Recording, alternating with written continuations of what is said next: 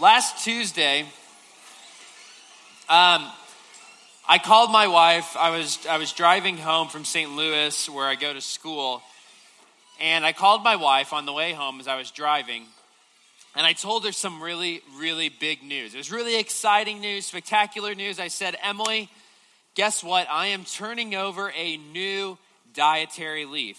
It's finally happening. No more carbs, no more sugar, smaller portions. I mean, it's going to be great. I'm going to feel better. I'm going to look better. I'm going to lose some weight. You know, I'm excited about this. But I could even tell through the phone that she's supportive but unimpressed. And I get home that night and we're making dinner together. We're making a salad. And she pulls out the salad dressing and she's getting ready to pour it on. I go, no, stop. Salad has sugar. I can't eat sugar. I'm on an incredible new diet. And she goes, well, I would like salad dressing on my salad. And I said, well, you can't because I'm on a diet. And she goes, well, you know what? This diet, it's not going to last. I'm like, okay, hold on. I mean, shots fired, right? How do you know that? And she goes, Patrick, you always do this. I always do what? You always make these big, spectacular changes and plans, and then just a few slip-ups later, everything's back to normal. So let's just be honest right now with the salad dressing and admit that you're not gonna do this diet. And I said, nope, there will be no salad dressing tonight. Fast forward 24 hours, and I'm writing this talk actually, and you know, I need some creative energy, some fuel. And so I have a big, thick, delicious piece of chocolate cake, and it is incredible. So apparently, I can only last about 24 hours on a diet. That's what we've learned. My wife knows me better than myself. I mean, have you ever done that, you know, where you have a big, spectacular goal? I mean, maybe it's not spectacular to onlookers, but at least to you in your life, it's kind of a big deal. It feels like a big thing, and then, you know, you end up making a few slip-ups. You give in here and there. Kind of all of a sudden, things just kind of fall apart. You give up on it. You ever have that happen? The funny thing about me, that's not just my approach to dieting. It's also, it has been my approach to spirituality, to my relationship with God. I remember after my freshman year when I became a Christian, coming back after that summer, and I had some really big and exciting and spectacular plans. I was gonna read my Bible every day. I was gonna pray twice a day. I was gonna start a small group for all of my non-Christian friends in class, and people were gonna come to know Jesus. It was all gonna be great, right? But you probably know where the story's going. The weeks kind of rolled on, and you know, I went a day without reading, and then a week. You know, people didn't really show up to the thing like I thought they were going to, you know, for my non-Christian friends, and people's lives were being changed. And just kind of slowly over time, I just kind of let things fall apart. Kind of gave up. Kind of got a little bit apathetic about my spiritual growth. Kind of got a little bit cynical at the people, you know, who I really wanted to reach. You know, I thought, God, you want me to do something amazing. You want me to do something spectacular. You want me to do something radical for you, right? But it didn't seem to work. Perhaps even more disheartening for me, though, was my battle with sin. You know, I had a lot of these kind of ongoing, constant fights with sin. And what would happen was I'd do the same sin over and over and over again. And finally, I'd get to this point where I would say, God, I'm so sorry. I promise I will never fill in the blank again. I'll never lust again. I'll never gossip again. I'll never drink again. Maybe you can fill in the blank for you, but you know, I'll never do it again. And then inevitably, the sin cropped back up. I do it again. And at that point, I get so either ashamed or disheartened or even frustrated and kind of cynical towards God. Like, does this Christianity thing even really work? Because I'm trying here and it does not seem to be changing. I mean, God, if you want big things from me, why isn't it working? I'm just getting tired.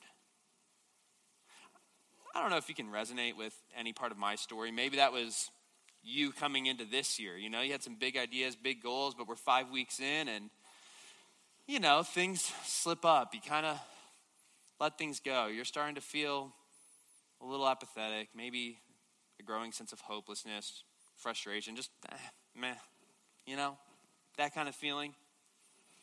And I guess it kind of goes back to my argument with my wife about the salad dressing, because at the end of the day, she was right? I do have this tendency to make these big, spectacular goals and then a few small slip-ups. Well, next thing I know, things fall apart. They don't really work out. And I wonder if the reason in part is because when we make these big goals, and I'm sure we've all done it, you know, we kind of have this all or nothing mindset. Like, I'm either going to do it all, and then when it all doesn't happen, I'm just going to do nothing, right? I think that's part of why. But I think the other part of the reason why is that kind of accidentally, without us realizing it, we have Christianized our celebrity culture. You see, in a celebrity culture, what's big, what's spectacular, what's amazing, that's what gets the headlines. That's what's it. That's what people want. And I think sometimes that's what we think God wants from us. He wants us to be, you know, little Christian celebrities, being big and amazing and spectacular. We don't just Christianize that, we Christianize our kind of culture of immediacy, right? I mean, I can pull out my cell phone and in, you know, less than 30 seconds, order any book, food, whatever else I want from Amazon. I can send someone a text. Things happen like that.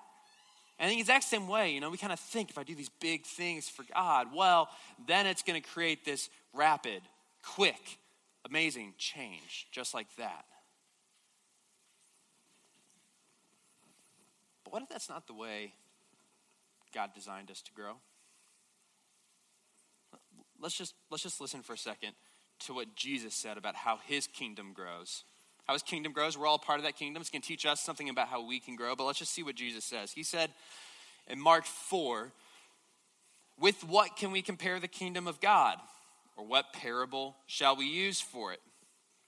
It is like a grain of mustard seed, which, when sown on the ground, is the smallest of all the seeds on the earth.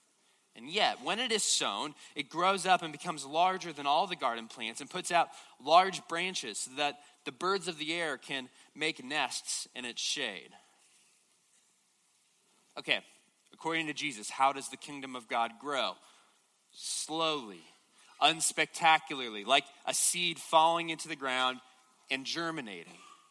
In fact, he doesn't just choose any seed. He pushes it a step further and he says, he's gonna pick the smallest seed. He says, the smallest of all the seeds on the earth. And here's the meaning. God, he normally grows his kingdom through slow and small and unspectacular means. If that's how God grows his kingdom, maybe that teaches us something about our Christian life and how we grow. Maybe we grow through small and slow and unspectacular means. Here's a proposition for you. Living out of this reality, the slow, small, unspectacular Christian life, living out of that reality, that may be the key to allowing Jesus to mature us, to grow us, to make us into the people he wants us to be over the long haul. And as a result, that's gonna be how he grows his kingdom. That's gonna be how his kingdom grows. And in fact, I'll go this far. I think applying this reality to our lives, it's going to be critical if you want to experience God's work, God's power in your life. So here's what I want us to do tonight. We're gonna look at three different things that we can learn from this single parable about how we grow. And see, maybe I can get something here that's really gonna cause long-term, slow, small, unspectacular, but long-term change. And the first thing that we learn from this parable is that we grow when we live for something bigger than ourselves. You see, Jesus' parable here, it shows us that our desire for the big and the spectacular, it's not wrong. That's not a wrong thing to desire. It's just wrongly directed, okay? Here's how we know that. He says the mustard seed turns into something big, right? It turns into something spectacular, but it's different than what we expect. You see, if you're an ancient Jew and you're hearing Jesus compare the kingdom of God to a tree, there's a lot of different trees that you would expect him to compare it to. So I got some pictures that we're gonna pop up here. The first one is the Tabor oak. It's a pretty big oak tree. It's not an enormous oak tree, but it's a majestic tree. It's a beautiful tree. Or they might have expected him to compare it to the cypress. This is one of the oldest cypresses in the world, actually. I mean, you can tell it's a big tree. It's a beautiful tree. It's in Israel. Or he might have compared it to the Aleppo pine. It's not what we think of when we think of a pine tree, but that's a pine tree in Israel. But if there was one tree that his audience would have expected him to compare the kingdom of God to. It would be the Lebanese cedar. So we'll look at that. I know this looks squash, but this is a huge and enormous tree. These trees can grow up to 115 feet tall. And in fact, if we'll go to the next picture, they actually grow on the tops of mountains. That's where they usually grow. It's not just a big tree. It's a big tree on top of a big place. I mean, this is majestic stuff, right? And so they would expect Jesus to say, the kingdom of God is like a cedar. But instead he says a mustard tree. That's a mustard tree. I might be as tall as that mustard tree. I don't know. You see, mustard trees, they were not kindly looked upon in Jesus' day. Pliny the Elder, a contemporary of him, said, a mustard plant grows entirely wild. When it has once been sown, it's scarcely possible to get the place free of it. You can catch what he's talking about here. You can catch what he's trying to call the mustard plant. It's a weed. To the Jewish mind, a mustard seed and a mustard plant was a weed. I mean, it's really impossible to escape the fact that Jesus compares the kingdom of God to a weed. That's what he's doing. Why? I think it's because he wants to reconfigure our idea of what's spectacular. You see, I think part of the reason why we do big and spectacular things, why we want to do big and spectacular things, is because we want to be big and spectacular people, right? I mean, yet again, this is just obvious stuff. We live in a celebrity culture, and I know most of us know we're not actually going to be celebrities someday, but we still have that part of our hearts that wants to be the biggest deal wherever we are. In our fraternity, in our sorority, on our dorm floor, in our friend group, maybe even here at Veritas. Part of the reason why we want to be big, why we want to do big and spectacular things, is we want to be big and spectacular, like the cedar tree. But Jesus says, my kingdom's not like that. My kingdom's like a weed, and weeds are undesirable. And guess what? The mission of Jesus' kingdom is always going to be undesirable to you if the biggest thing that you live for is yourself and your own glory. Because the mission of Jesus' kingdom is about serving others. He makes it pretty clear. He does it in a metaphorical way. But this is what he says is the ultimate goal of the mustard tree.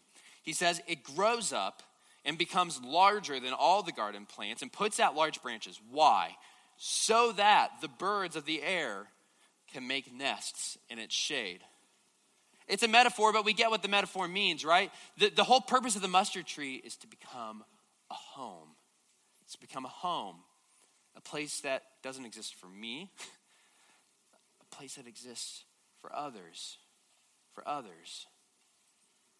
The kingdom of God grows for the sake of others, and in the exact same way, I grow, you grow, we all grow, when we live for something bigger than ourselves, when we live for God, when we live for his kingdom, and we do that by serving and loving others. That's how we grow. I mean, I've experienced this personally just in the last few months. If you were to come to me and say, hey, Patrick, tell me the one thing that you've grown the most from in the last 5 years. You might expect me to say, oh, it's doing this, right? It's like studying Bible passages and getting ready to preach them and teach them to a group of people. Like, you might think, yeah, that's probably the thing that he's grown the most from in the last 5 years. I tell you, no, that's not it at all. You know what's actually made me grow, I think, the most in the last 5 years? It's been the last 5 months of loving and serving my daughter, of changing her diapers, of having sleepless nights, of rocking screaming babies, of feeding her bottles, of trying to be kind and loving to my wife, all of that. I think I've probably grown more in the last 5 months doing that than I have in the last 5 years of giving talks, precisely because we grow when we live for something bigger than myself. My wife, my daughter, they're bigger than me. Well, she's not bigger than me, but you get the metaphor, right? I got a question. Do you want to grow? Then clean up your roommate's dishes cheerfully. It's a great growth strategy right there. Do you want to grow? Then make a place in your friendship circle for someone who's socially awkward, someone who maybe doesn't have a lot of friends. Do you want to grow? Here's an idea. At Mizzou, there is a very large number of people who are suffering from different mental illnesses, depression, anxiety disorders, and a whole other slew of things. You know what you could do? You could find a friend like that and say, you know what, I'm gonna provide you practical care.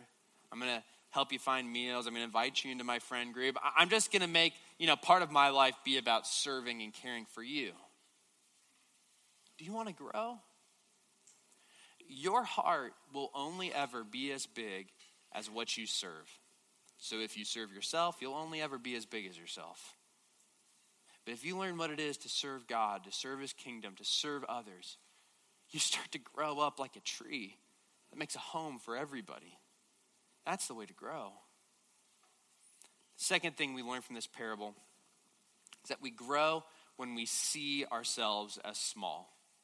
We grow when we see ourselves as small. I know that sounds a little bit paradoxical, but it'll make sense here in a second. You see, most commentators talking about this passage, they point out that Jesus says he's talking about the kingdom, but he's not merely talking about the kingdom. He's also talking about himself. He is the mustard seed. His life is the tiny, small little mustard seed. You see, there were people in Jesus' day and after his death who, if you came up to him and you said, hey, I follow Jesus of Nazareth, do you know what they would say to you? Who? You follow who? Or if they knew who he was and he said, hey, I follow Jesus of Nazareth, you know what they would say? They'd say, that guy? That guy was a failure. That guy was a nobody. You follow that guy? And I wonder if Jesus heard them say that, he would smile. He'd say, exactly. That's right. I mean, he's the God of the universe. He could have chosen any life, and yet this is the life that he chose. He chose to grow up in the Middle East, which even back then was thought of as a dangerous and radicalizing place. Even worse, he decided to grow up in Israel, a country that's smaller than the state of Missouri, and he never left it in his adult life. He never left it. He decided to grow up, even by Israelite standards, in a small town, in a backwater town. He spent his teens and his 20s as a manual laborer. He was a carpenter. That meant he built furniture and he constructed houses. When Jesus was your age and when he was my age, he wouldn't have had any Twitter followers. No one would have known who he was. He spent 30 years in obscurity to his 3 years doing ministry. And we gotta admit, during those 3 years, he got some big crowds. But let's also remember this, the crowds that came to see Jesus, those are the crowds that cried out, crucify him. He's a one-hit wonder. A handful of people show up to his crucifixion. Just a handful of people to support him, to love him, to be there for him. But Jesus chose all of this. I want you to look at this picture. That's a picture of a mustard seed on the tip of a finger. Jesus chose to live a life that small, unspectacular, a mustard seed-sized life. The Apostle Paul put this, I think, in the most beautiful and poetic terms. He said, Christ Jesus, though he was in the form of God, though he was God, did not count equality with God a thing to be grasped at. But he emptied himself. By taking the form of a servant, by being born into likeness of men, the creator of the universe condescended to be born as an infant who couldn't speak, who had to cry to get his food, who had to be protected and fed by his mother. The creator of the universe became a baby. But he didn't just stop there. And being found in human form, he humbled himself by becoming obedient to the point of death, and not just any death, even death on a cross, the most shameful death imaginable at the time. Here's what we gotta get. Jesus in reality is not small. He is not unspectacular. And yet he chose to live like he was. And that amazes me because that's the last thing I would ever do. That's the last thing I would ever do. And maybe it's the last thing you'd ever do. Choose to be small, choose to be unspectacular. And yet that's exactly what Jesus did. And he had all the right to choose any life he wanted to have. But that's what he chose. I think precisely because he knew that that's the way to life. That's the way that God's kingdom grows.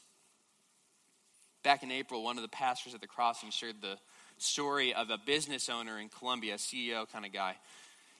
And during the financial crisis of 2008, he was crunching the numbers and realized he was going to have to let go of some employees. He didn't want to do that though. So he kept thinking and working, and he realized that if he got rid of the cleaning service that cleaned their building, he could afford to keep on all of his employees, right? He says, okay, that's what I'm gonna do. So he rolls out the plan to his employees and he says, all right, we're going to get rid of the cleaning service, but there's one catch. We have to clean the building now. That just became everyone's job. That just became all the employees' job. And that's not so bad. Like, you know, sweeping floors, cleaning up kitchens, you can live with that. There's one place, though. One place no one wants to clean, right? The bathroom. The bathroom is it. That's right. The bathroom. This guy could have said, look, I'm the owner. I'm the big deal. I don't even have to clean anything. He's a Christian. He saw himself as small, even though he didn't have to see himself as small. And so you know what he said? He said, I'll clean the bathrooms. The owner of the company was getting down on his knees and scrubbing toilets. He was mopping pee-soaked floor. He was changing out urinal cakes. This story struck me so much because it's the exact opposite of what most CEOs did during this time. Most CEOs of the big companies, they say, I'm a big deal. And even though my company's failing, I deserve more money. I deserve a bigger salary. We can fire the little people. Who cares about them? Because I'm a big deal. But this guy did the exact opposite of that. He saw himself as small. And so he lived like he was small. As a result, all of his employees kept their jobs. Since then, the company's actually grown. But perhaps most importantly, if you sat down across from him and you said, hey, what's happened to you? He'd say, you know what? I think I've grown from cleaning the bathrooms. So I just want you to ask yourself a question. Just ask this question in your head. Do you know that you're not a big deal? Do you know that you're not a big deal? Got a better question. Do your friends know that you're not a big deal?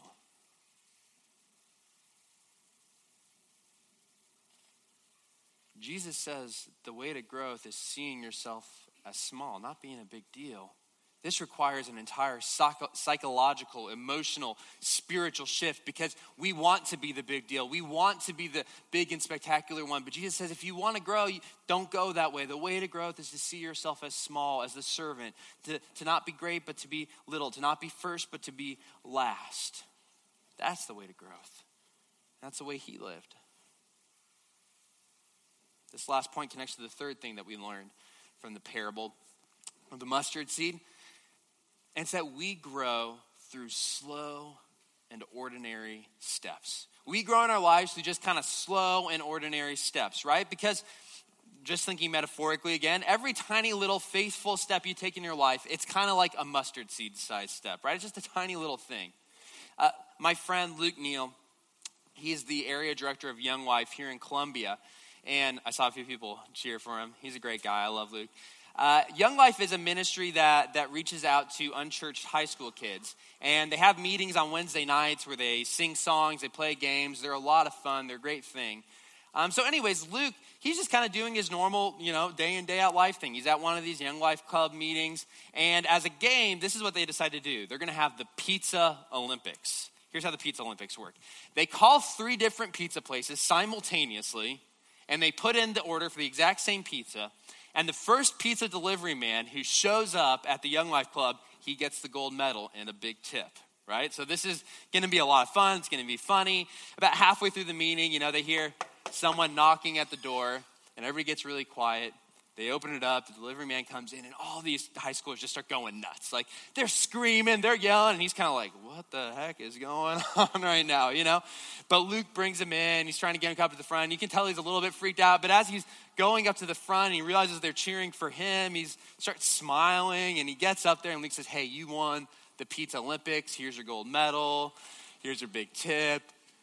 And Luke said, hey, I kind of expected the guy just to jet afterwards, deliver his next pizza.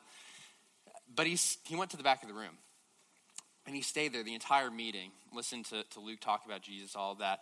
And the room kind of filed out, all the high schoolers left, and it was just him and some of the leaders there. And he went up to Luke, and he said, I hope it wasn't weird that I stayed around this whole meeting. I just had to say something to you.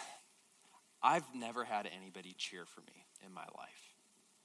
I've never won anything in my life. I've never been first place at anything in my life. This is the first time I've ever been first. This is the first time I've ever heard someone clap for me. I just need you to know I will never forget this. I will never forget the things you said tonight. I just have to thank you so much. Luke was pretty surprised. I mean, he didn't plan for this to happen. He didn't have the Pizza Olympics with the great hope of making a pizza delivery man's night, right? That wasn't why he did this. He's just taking another small, faithful step in his life, being a Young Life leader, right? He's just leading a Wednesday night meeting with a few dozen high schoolers, something that most people would think isn't a great use of your time anyways, but he does. It's just his tiny little step in his life. And that tiny, faithful little step that night, it impacted this guy profoundly. I think Jesus understood that his kingdom, it doesn't grow by grand gestures. It grows by small, ordinary steps in our life. And we don't grow personally by these grand gestures, big promises. We grow by small steps. You can think about it this way. God is kind of like, if you've ever seen a dad who's like trying to teach his little kid how to walk, right? He'll kind of like lean over and he'll hold the little kid's hands, right? And so the kid's kind of like got his hands up and he's kind of wobbling and his dad's holding him up, right? And the crazy thing is, if you're not a dad, you're like, okay, but you know, every step that little kid takes, that dad is just thrilled. That's amazing. You just took a step. And reality is, he's holding the kid up. Kid's not doing that much, right? But still, you know, you just took a step. This is awesome. And, oh my gosh, you just took another step. That's awesome. I think that's how God is with us. We're saved and we say, God, I want to run. I'm going to do amazing things for you. I'm going to sprint for you. I'm going to make these big promises for you. I'm going to do these big things for your kingdom. And he says, no, you got to learn how to walk first. And I just want you to know, I will celebrate every step you take. I don't want you to worry about last week. I don't want you to worry about next week. I just want you to wake up today and take a step. Read your Bible today. Take a step. Pray today. And if you sin, if you fall down, trust my forgiveness, trust my grace to pick you back up. Take a step. Go to a small group.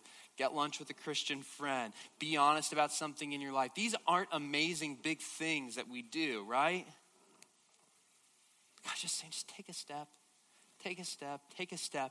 That's how you're going to learn how to walk. And maybe someday you'll live the life that you would have promised me to live, but that's not today. Today, I just want you to take a small step, and I will celebrate it. We grow when we live for something bigger than ourselves. We grow when we see ourselves as small. We grow when we take small, slow, ordinary steps. I want to end tonight by asking you a quick question. Where do we get the strength to live this way? You see, I hope like this is refreshing to you, that it's okay and it's realistic to just be an ordinary Christian who's just trying to take small steps to be faithful in your life. Like that's an okay thing. That's what God wants from you. That's a great thing even. But I hope you also see how profoundly idealistic what I'm talking about tonight is. And here's what I mean. If you have ever just for a day tried to not think about yourself most of the time, tried to think about other people, serve other people, put other people's needs first, be more worried about what they're about. If you've ever spent a day trying to think of yourself as small, not being proud, not hoping people will notice you, not hoping that people will pay attention to you. If you've ever spent a day just trying to take like normal, ordinary steps and not be big and spectacular, amazing. If you've ever done that, then you know how incredibly difficult this really is. It's incredibly hard. I don't have it in me to do that. Because I want to be amazing. I want to be spectacular. I don't want to be those things. So the question is, how do we get the power to live this way?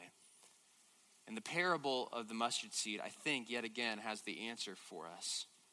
See, remember, Jesus is the mustard seed that fell into the ground and died in order to become, through his resurrection, the big tree, the great tree in which we can find our homes with God, in order to reunite us with God. You see, in Jesus, the creator of the universe, he looks on you with delight. He looks on you with joy. He looks on you with love. And you got to hear this. There is nothing unspectacular about that. There is nothing unspectacular about that love. See, I can give up being a big deal here in this life when I know what a great treasure I have in Christ. I can be small and unspectacular. I can see myself as small. I can put other people first. I can just take tiny, slow steps. I can do that when I know God's enormous and spectacular love for me. It's precisely as we begin to see and understand our worth before God in Christ that we get the strength and the power to give up the things of this life and say, you know what, I don't have to be big. I don't have to be spectacular. I can be small here, just like Jesus was. Let's pray.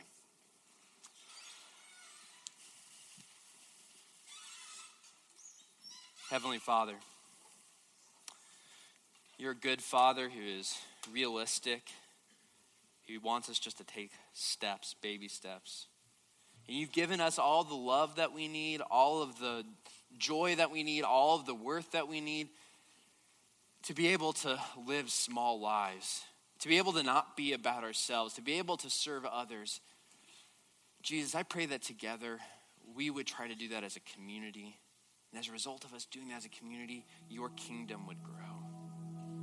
Your kingdom would grow into a great tree, that Veritas would grow into a great place where people who know that they're small, who know that they're needy, who know that they need help, they can come here and find a home, find a family, just as we found a home and a family with you. Jesus, we pray all these things in your name.